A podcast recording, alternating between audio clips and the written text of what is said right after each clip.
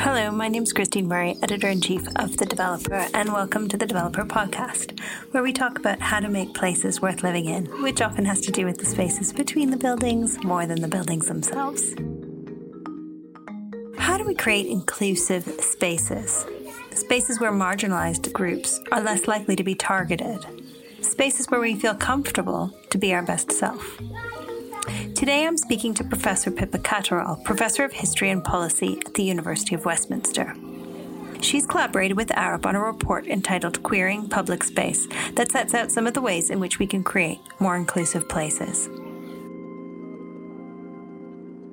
Okay, so my name's um, Pippa Catterall. I'm Professor of History and Policy at the University of Westminster. I'm also a member of long-standing uh, with the, the London Historic Environments Forum. So I've done lots of work on uh, heritage within the built environment and uh, get involved in things like the, the role of statues and memorialization in uh, the built environment, which has been strangely topical in recent times.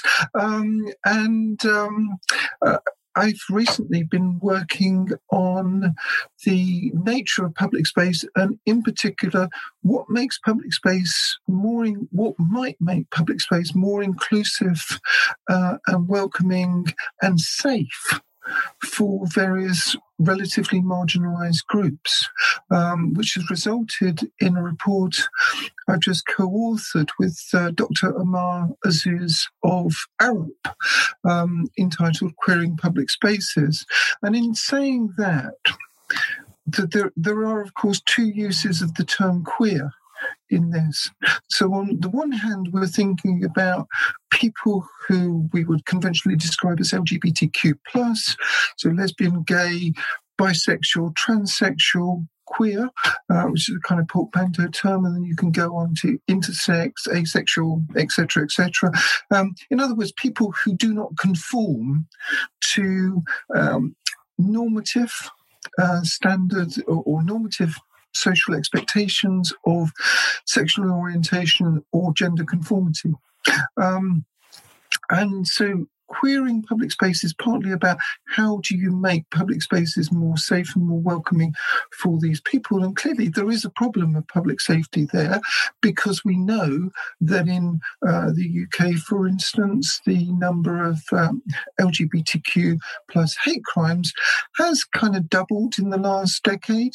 Um, and the very fact that public authorities record uh, hate crime against such groups uh, is an indication that you are, um, if you are a member of such groups, um, seen as marginal and vulnerable. But of course, they're not the only people who are vulnerable in these spaces. Uh, for obvious reasons, um, we could talk about queering public space in terms of accessibility, uh, and that's not just talking about uh, making them more accessible for people who, for whom mobility is a problem. It's also about uh, trying to protect uh, disabled people who are among the most vulnerable to hate crimes. Um, and when people, when when the general public think about um, uh, disability, and indeed when architects think about uh, disability, very often they focus upon uh, physical disability. Um, so I'm just involved in a project for the Institute of Structural Engineers, um, and we keep on having to say, when you're talking about disability, it doesn't just mean people who have very visible physical problems, um, very often the people who are most likely to be targeted for hate crime in public space are those who are neurodiverse.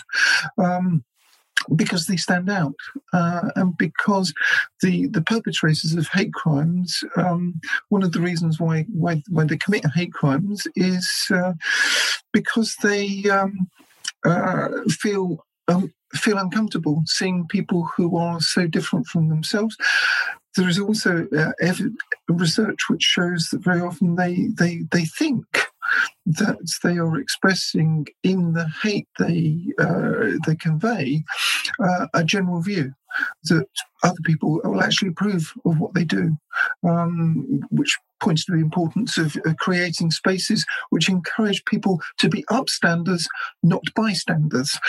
Um, so so on one level, we're talking about queering public space in terms of include, including people and making it safer.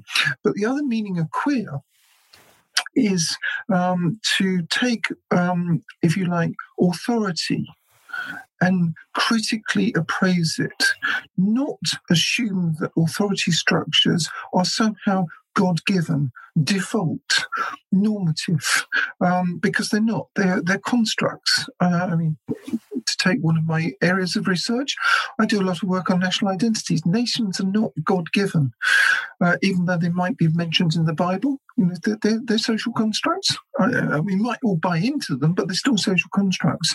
Um, uh, sexualities are social constructs, if you like. Uh, I mean, they may express a, a degree of, of biological um, uh, behavior, but they're still um, the way in which we present gender, the way in which we uh, construct our sexual behaviors in, in public space are socially defined. The concept that comes up in the report is this concept of usualizing. And I, I wondered whether you might talk about what is it that makes us um, stand out in a public space or or um, or, or, how are um, LGBTQ plus people trying not to stand out or how does the public space interact with this idea of being seen um, and uh, and and not being seen? And then also I wanted to ask about that concept of usualizing I mean, how do you uh, create a space in which it, it is normal to to be neurodiverse or it is uh, usual or not remarkable? Um, so that idea of standing out and and the usual.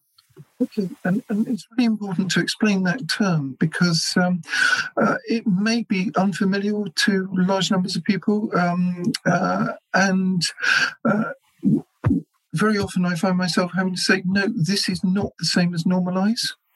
Um, uh, it, it, actually means something totally different. Um, so the, the concept of normalization is that there is a normal uh, which is why we use terms like normative. Um, and and the, the, the, notion of the normal is that there is a standard form of behavior or a standard form of how to be human or a stand, standard form of whatever um, from which other people f- fail to conform. Um, and uh, so normalizing uh, suggests that what you're trying to do is get people to conform to these norms and standards. Whereas usualizing is going, actually, humanity isn't like that. Humanity is actually quite diverse. I mean, we're diverse in terms of race, we're diverse in terms of our religion, we're diverse in terms of our sexuality, um, and we're diverse in terms of our, our abilities. Um, just to take some examples, diverse in terms of our ages. Um, and when you're talking about a public space which works for the public, that means everybody it doesn't mean just um, some kind of default setting, which uh, somehow turns out to be cis, white, male, uh, and middle class, or, or, something like that. Um, so, usualizing is about uh, seeing that diversity and accepting that diversity for what it is, and accepting that diversity has always been there. Gay people have always existed. You, know, you may not. The, the, the, latest survey suggests 10% of the British public don't like that um, and thinks that they shouldn't exist. Uh, and of course, there are lots of countries around the world where it's illegal to be yourself. Um, 71 countries criminalize homosexual, uh, male homosexuality. Um, but um, that's not going to stop it happening because it's not a lifestyle choice. And, and the whole notion, I mean, when the AIDS epidemic uh, struck in the um, uh, in the 1980s, I remember, uh, you know, the, the, Connie Norman, who was this great AIDS campaigner in uh, LA, said, "Why is it straight people have a life and gay people have a lifestyle?" I mean, it's, it's not like that. We have lives too, um, and uh, and this is not a choice. Um, indeed, very often um, the choice is in trying to pass in a society which is deeply hostile to us. So, uh, what happened when I talk about uh, invis- visibility or invisibility in, in public space? That means what, what uh, one respondent to a survey in Boston uh, called editing yourself uh, so as to tone yourself down, tone down my queerness, so as to not get targeted. Um, I mean, take the, take the example of Denmark. Denmark was uh, uh, decriminalised homosexuality in 1933. Um, was the first country in the world to legalise gay marriage in 1989, and a survey three years ago showed that a third of gay people in Denmark still will not hold hands with their partners in public for fear of being attacked. Um, in this recent book uh, about New York, um, uh, Jen Jack Gieseking talks about um, lesbians who, when they get to Sixth Avenue, which is a big thoroughfare going through the city, um, they automatically drop hands with their partners. And when they get across Sixth Avenue into the village, then they they take uh, hold hands again. So they edit themselves strategically and locationally as they traverse space um, because they're conscious of risk factors. So one of the things we ended up concluding was that, paradoxical as it may seem, um, LGBTQ people need less visibility in public space. Uh, so on the one hand, we want them to be more visible. We want them to be more accept. We want there to be more acceptance uh, of diversity and usualization and so on. But to make people feel safer, they need to be less visible.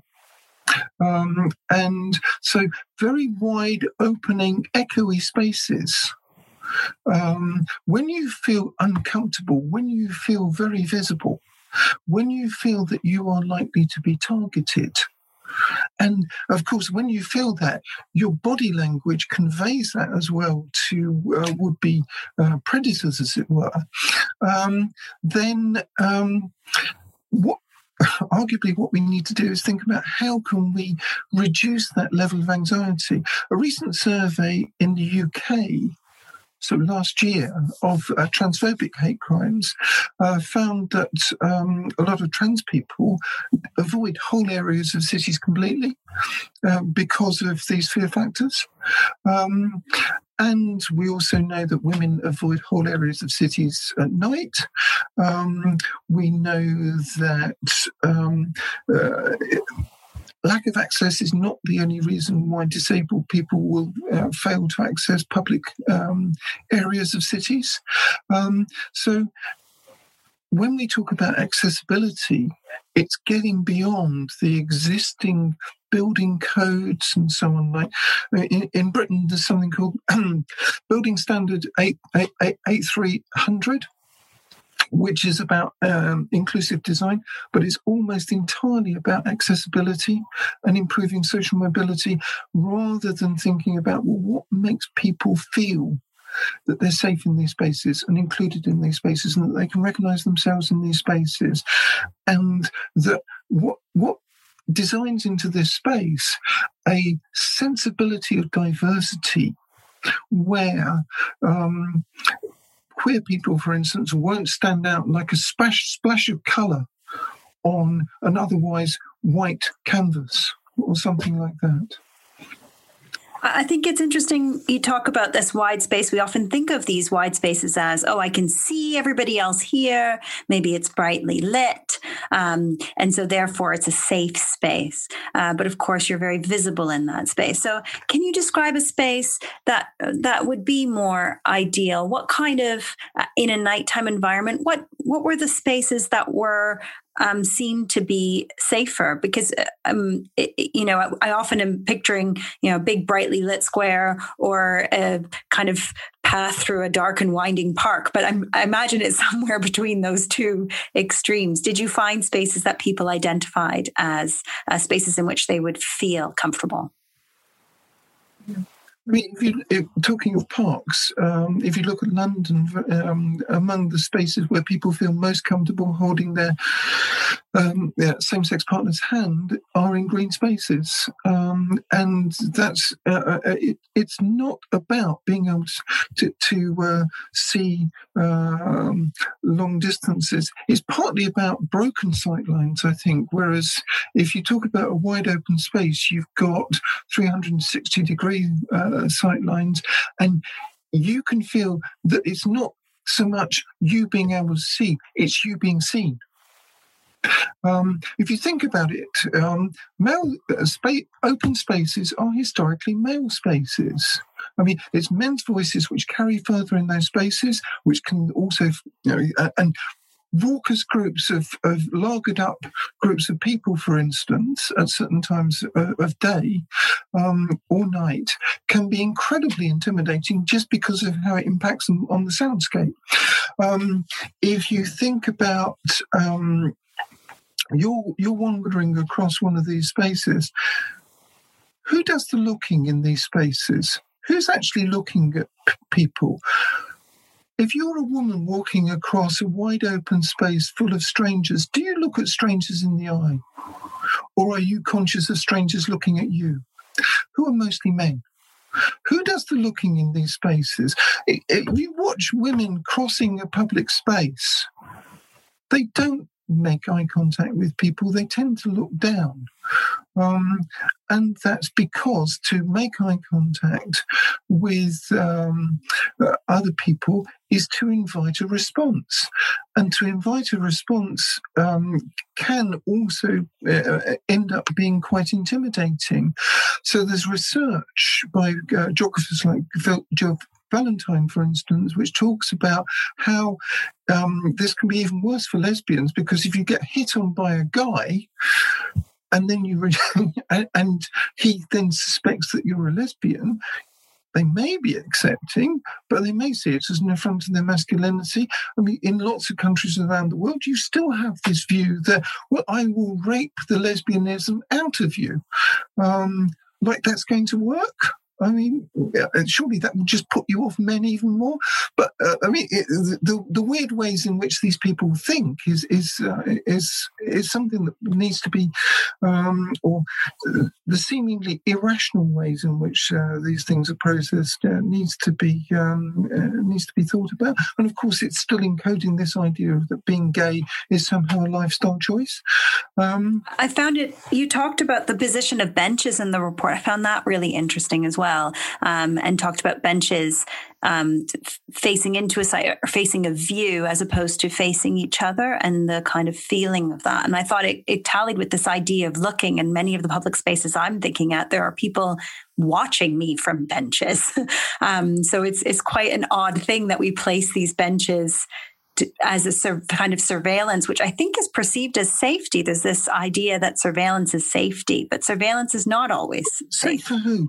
I mean, it is, is one of the things. And um, so if you think about a lot of um, streetscapes, the, the, the, lighting is not for the pedestrian, it's for the motorist.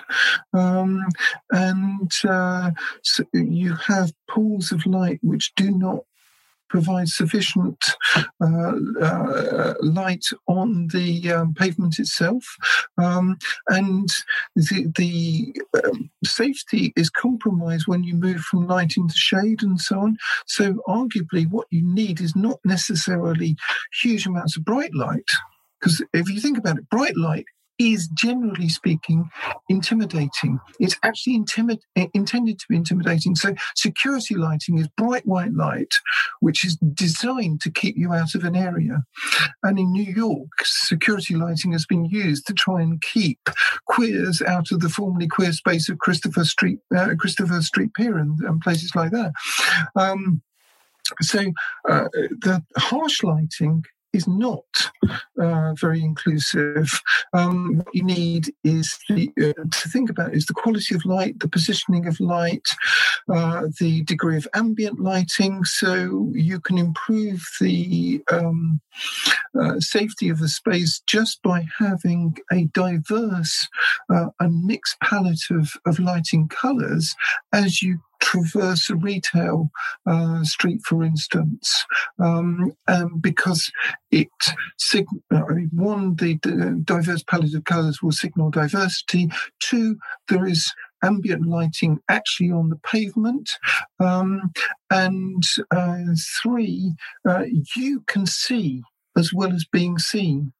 Um, and and very often the problem is uh, not that uh, you is is about being visible rather than being able to see. So, um, talking about benches and so on.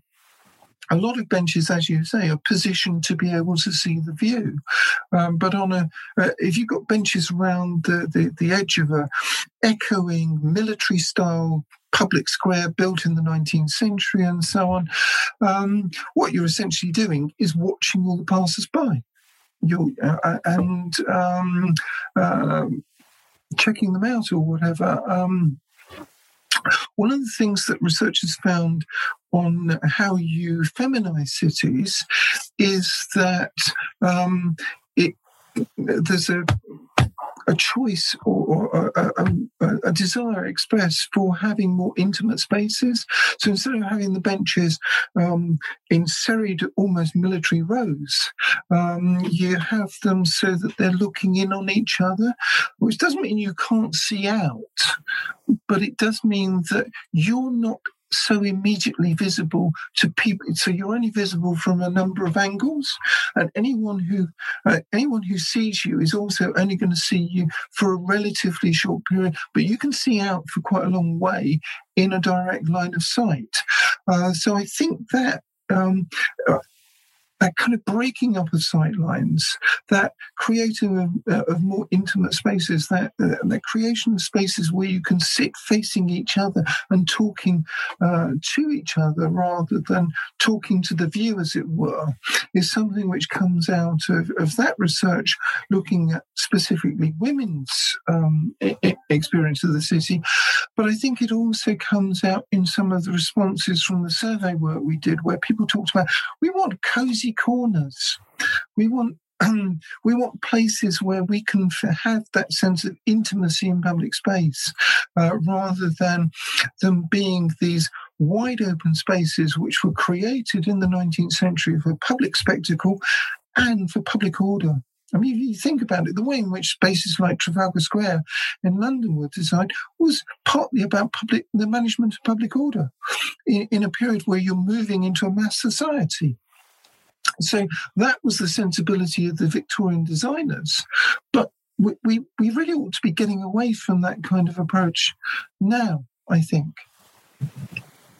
The report talks about the history of the gayborhood and moving beyond the gayborhood. I think it'd be really interesting to talk about these gayborhoods um, uh, in in various cities around the world, how they've kind of evolved, and the, and uh, I mean, it talks about developer speculation in these areas, um, how they've become tourist attractions, and the communities that perhaps uh, feel excluded from those areas. Uh, so it'd be, it'd be good to hear a little bit about these spaces.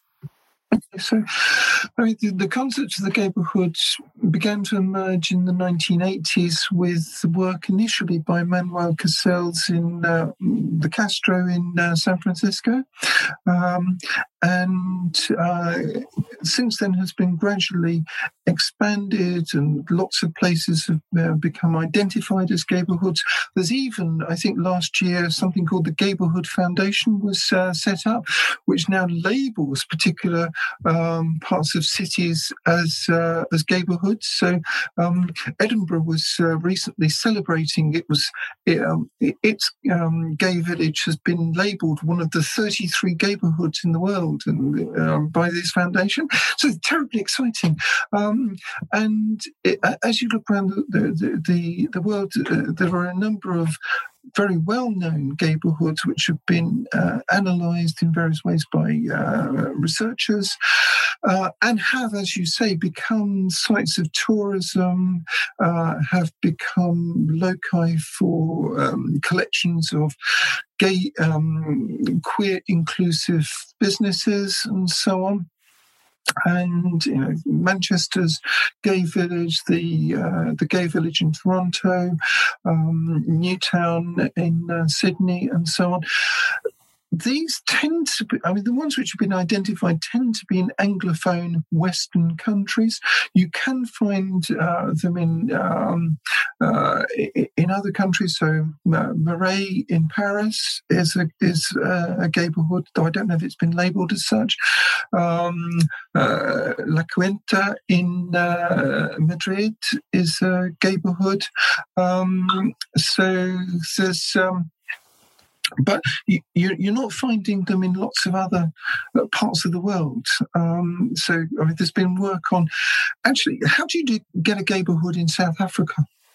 Um, given the, the racial history of that country. And uh, this this gets to one of the problems of, of gayborhoods. Historically, I, I, a lot of the early work on it didn't notice some of the intersectionalities in these in these places.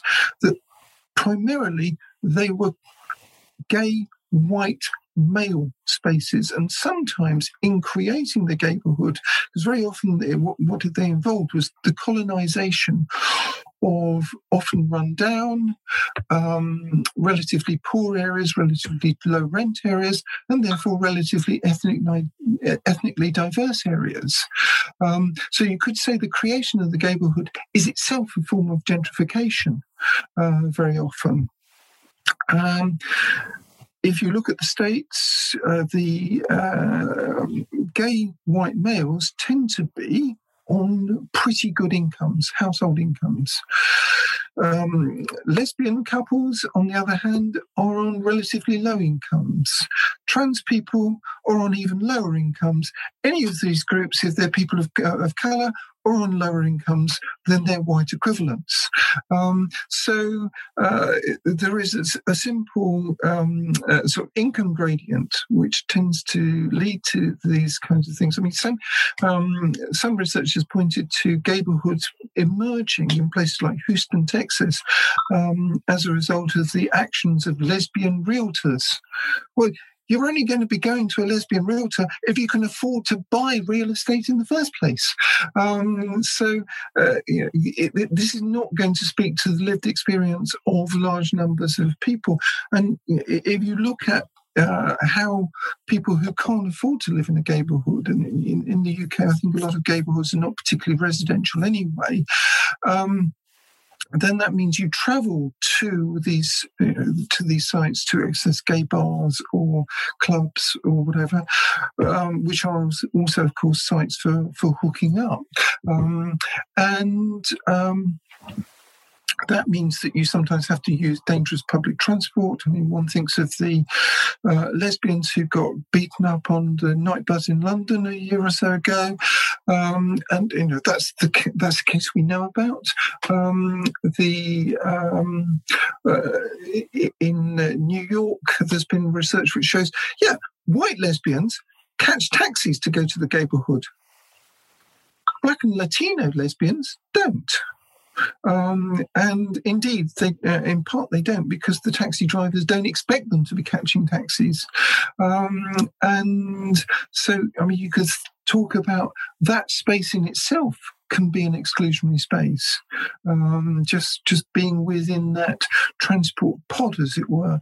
Um, so uh, the, the, the notion that the gayborhood provides a queer enclave where um, people don't have to edit themselves and can be safe and so on is actually quite problematic because it's exclusionary. Trans people are particularly excluded from from a lot of these spaces, and they also tend to attract homophobes so I, I, was talking to the guy who runs um, uh, Stop Hate UK in London.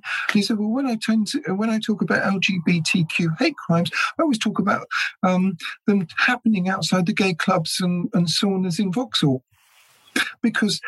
People go there. They know that the people coming out, uh, sorry, homophobes go there. They know that the people coming out are uh, perhaps more vulnerable because they've been drinking, and they can find them there. So, uh, in that sense, uh, what you want to do is is try and think about how you can desist these kinds of crimes more generally. Like the, the, evidence, uh, the, the evidence um, is not as great as I would um, like.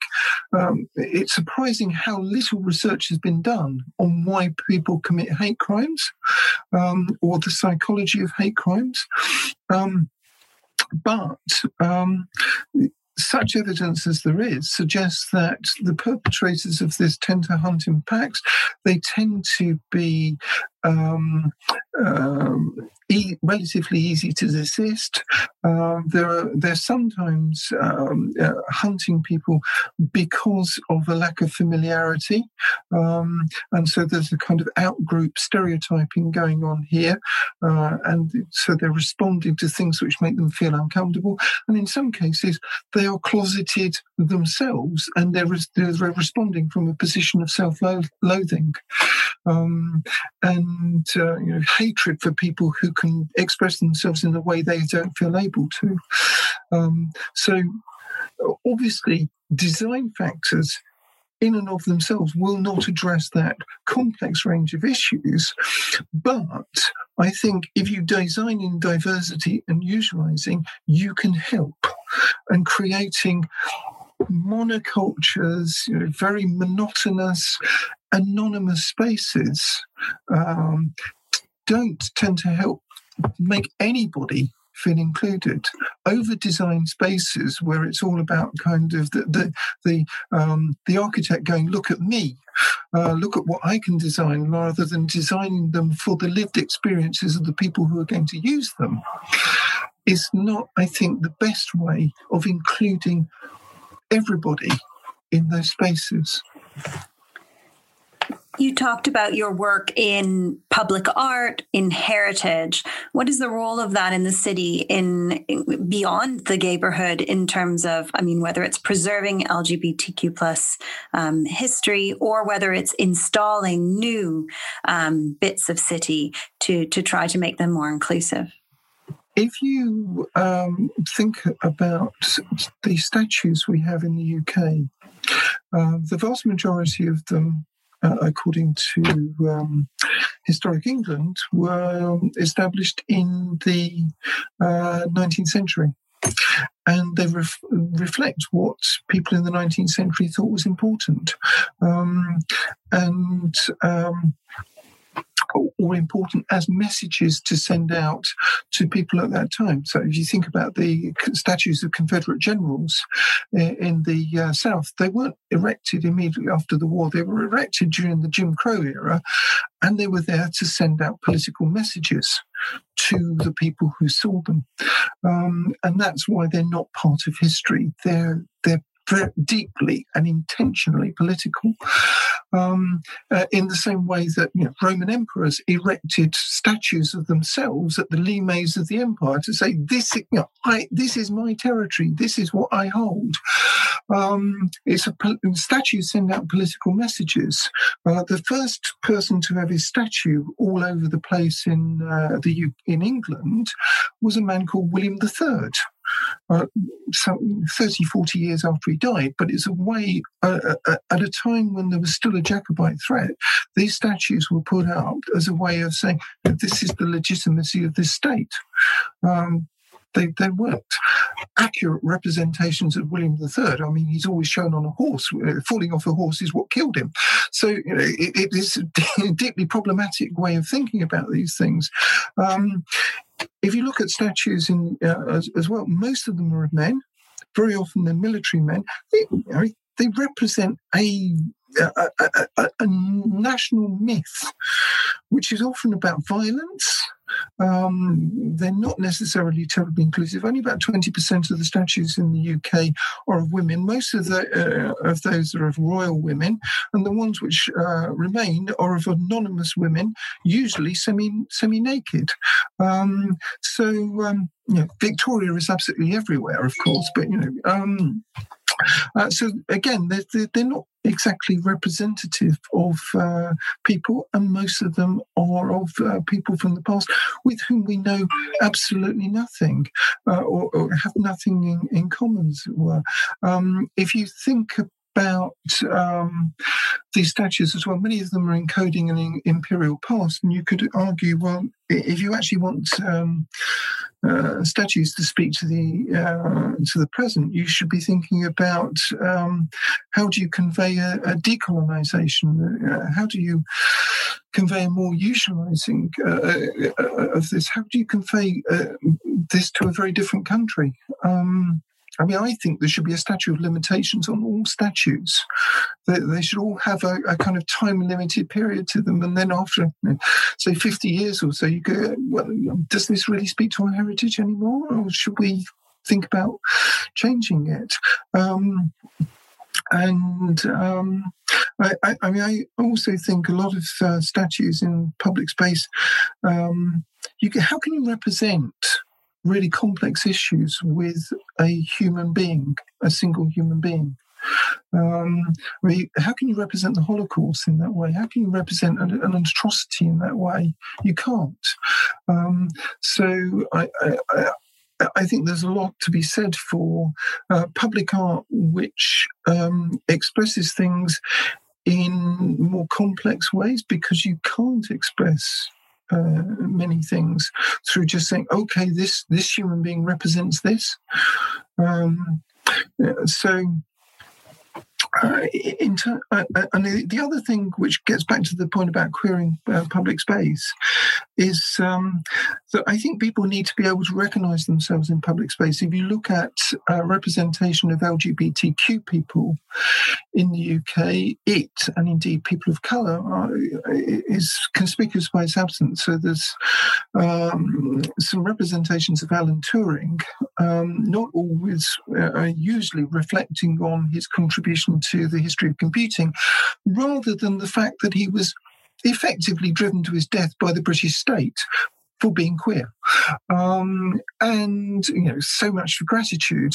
Um, and uh, the uh, representation of people like Virginia Woolf in uh, Bloomsbury, there's no reflection of the sexuality which is absolutely central to her written work. Um, so, um, uh, it, it, if you're walking through these spaces and, and, and, you know when you're just coming out or whatever it's very easy to feel i am the only gay in the village or, or, or whatever and and if you see representations of yourself, it changes that. I, I, I was reading something the other day about the, they've just put in, in a rainbow crossing in a town in Gloucester where there's no gay bar, there's no real gay organisations or anything, but the, the, the local gay community was going. This is great because it makes us feel less marginal. I mean, it may feel tokenistic if you do it in Camden or, uh, or somewhere like that, um, but in in small town England, um, or indeed small small town America or whatever, that can be a really important sign of, of, you are included. You too can be part of this community, uh, and you can see yourself encoded in the built environment.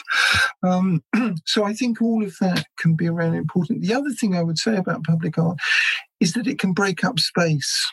Um, and signal uh, inclusivity just sometimes by providing a splash of color um, by breaking up the, the monochrome, monoc- uh, monotonous nature of, of, of space. And um, and sometimes by doing it in a really quirky way.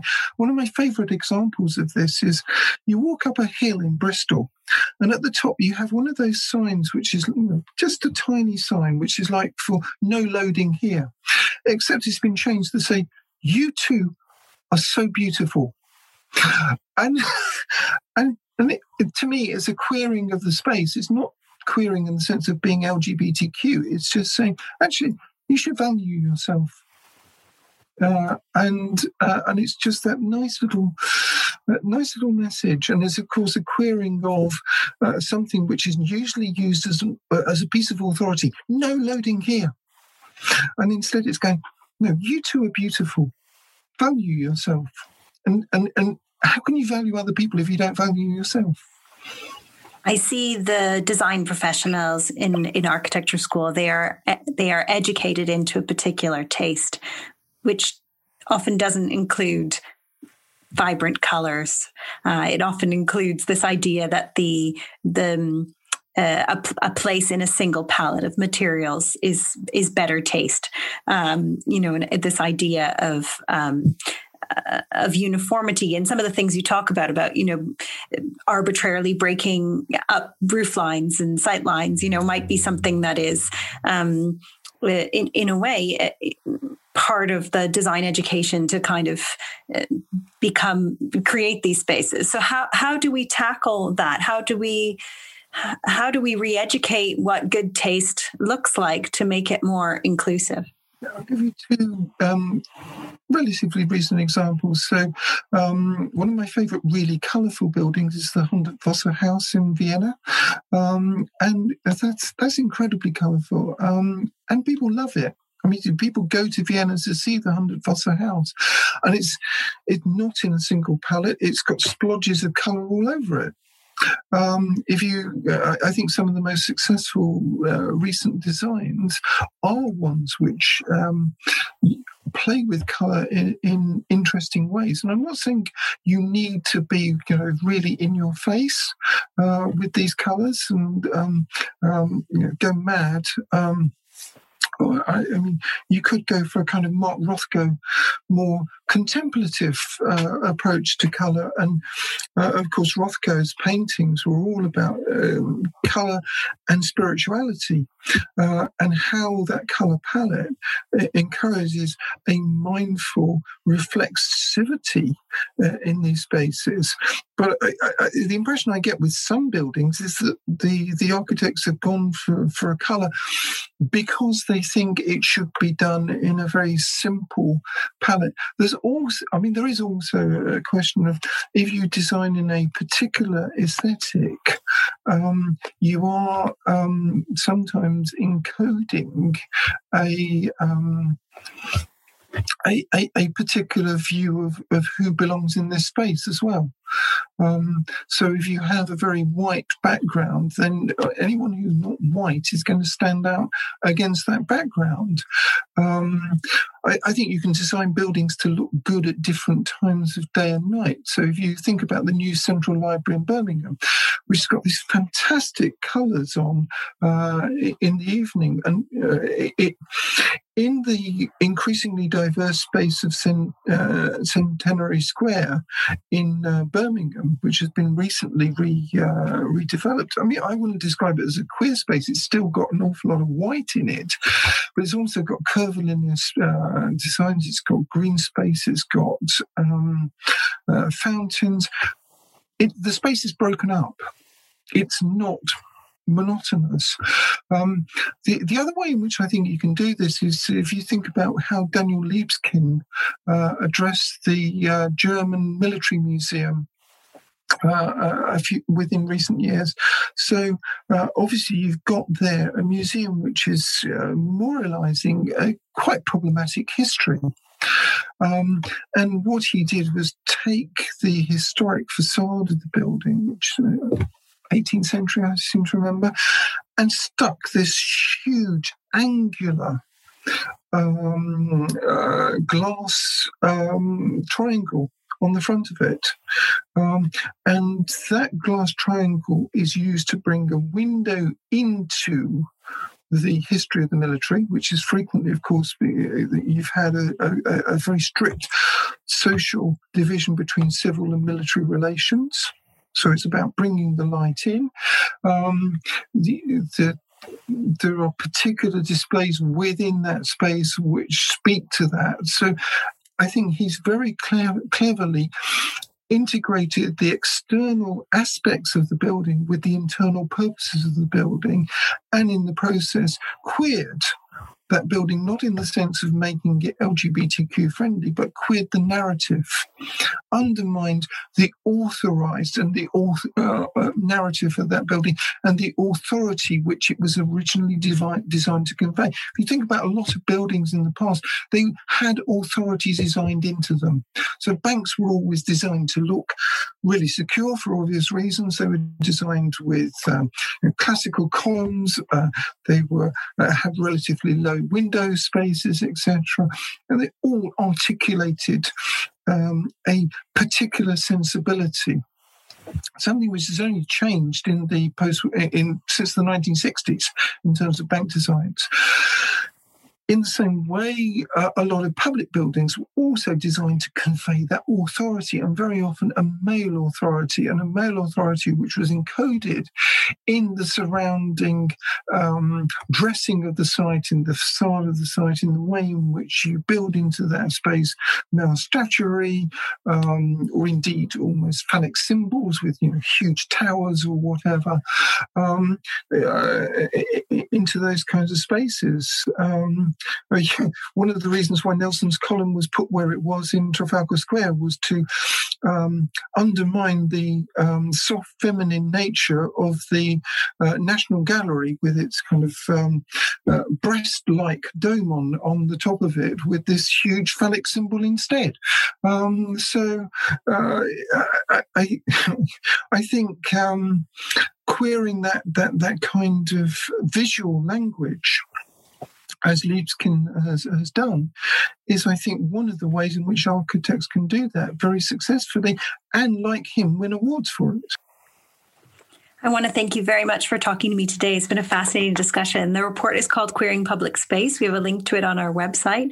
And are there any other sources or books that you think that uh, the audience should uh, read or look at if they want to learn more? Yeah, I, I mean, I flashed up uh, this book at one point. And it's called A Queer New York. And um, Doan, who is at Florida State, has. Um, shows my lack of spatial awareness here, um, has published a couple of books. Um, which is this is the latest in 2015 uh, called Planning and LGBTQ Communities the Need for Inclusive Queer Spaces. Um, it's directed more towards planning than architecture. Um, and there's not necessarily huge amounts about design there. A lot of it is about thinking about the needs of queer communities the, the needs of aging queer communities, uh, because frequently you, are talking about people with different kinds of family networks who need different kinds of support as they age. Um, but um, uh, those are uh, very useful introductions to the literature, not least because they have huge reading lists within them, which will then get you on to uh, a, a, lot of the additional stuff that, um, if you're so minded, you could uh, read further on. Thank you very much. It's my pleasure. Thank you for interviewing me. Thanks for listening. Our podcast is produced by Simon Mercer with music by Fortet. If you like what you hear, you can support us on Patreon at patreon.com slash the developer UK. You can sign up to our newsletter on our website, thedeveloper.live, and check out our live events on making more sustainable and equitable places at festivalofplace.co.uk. Thanks a lot. See you next time.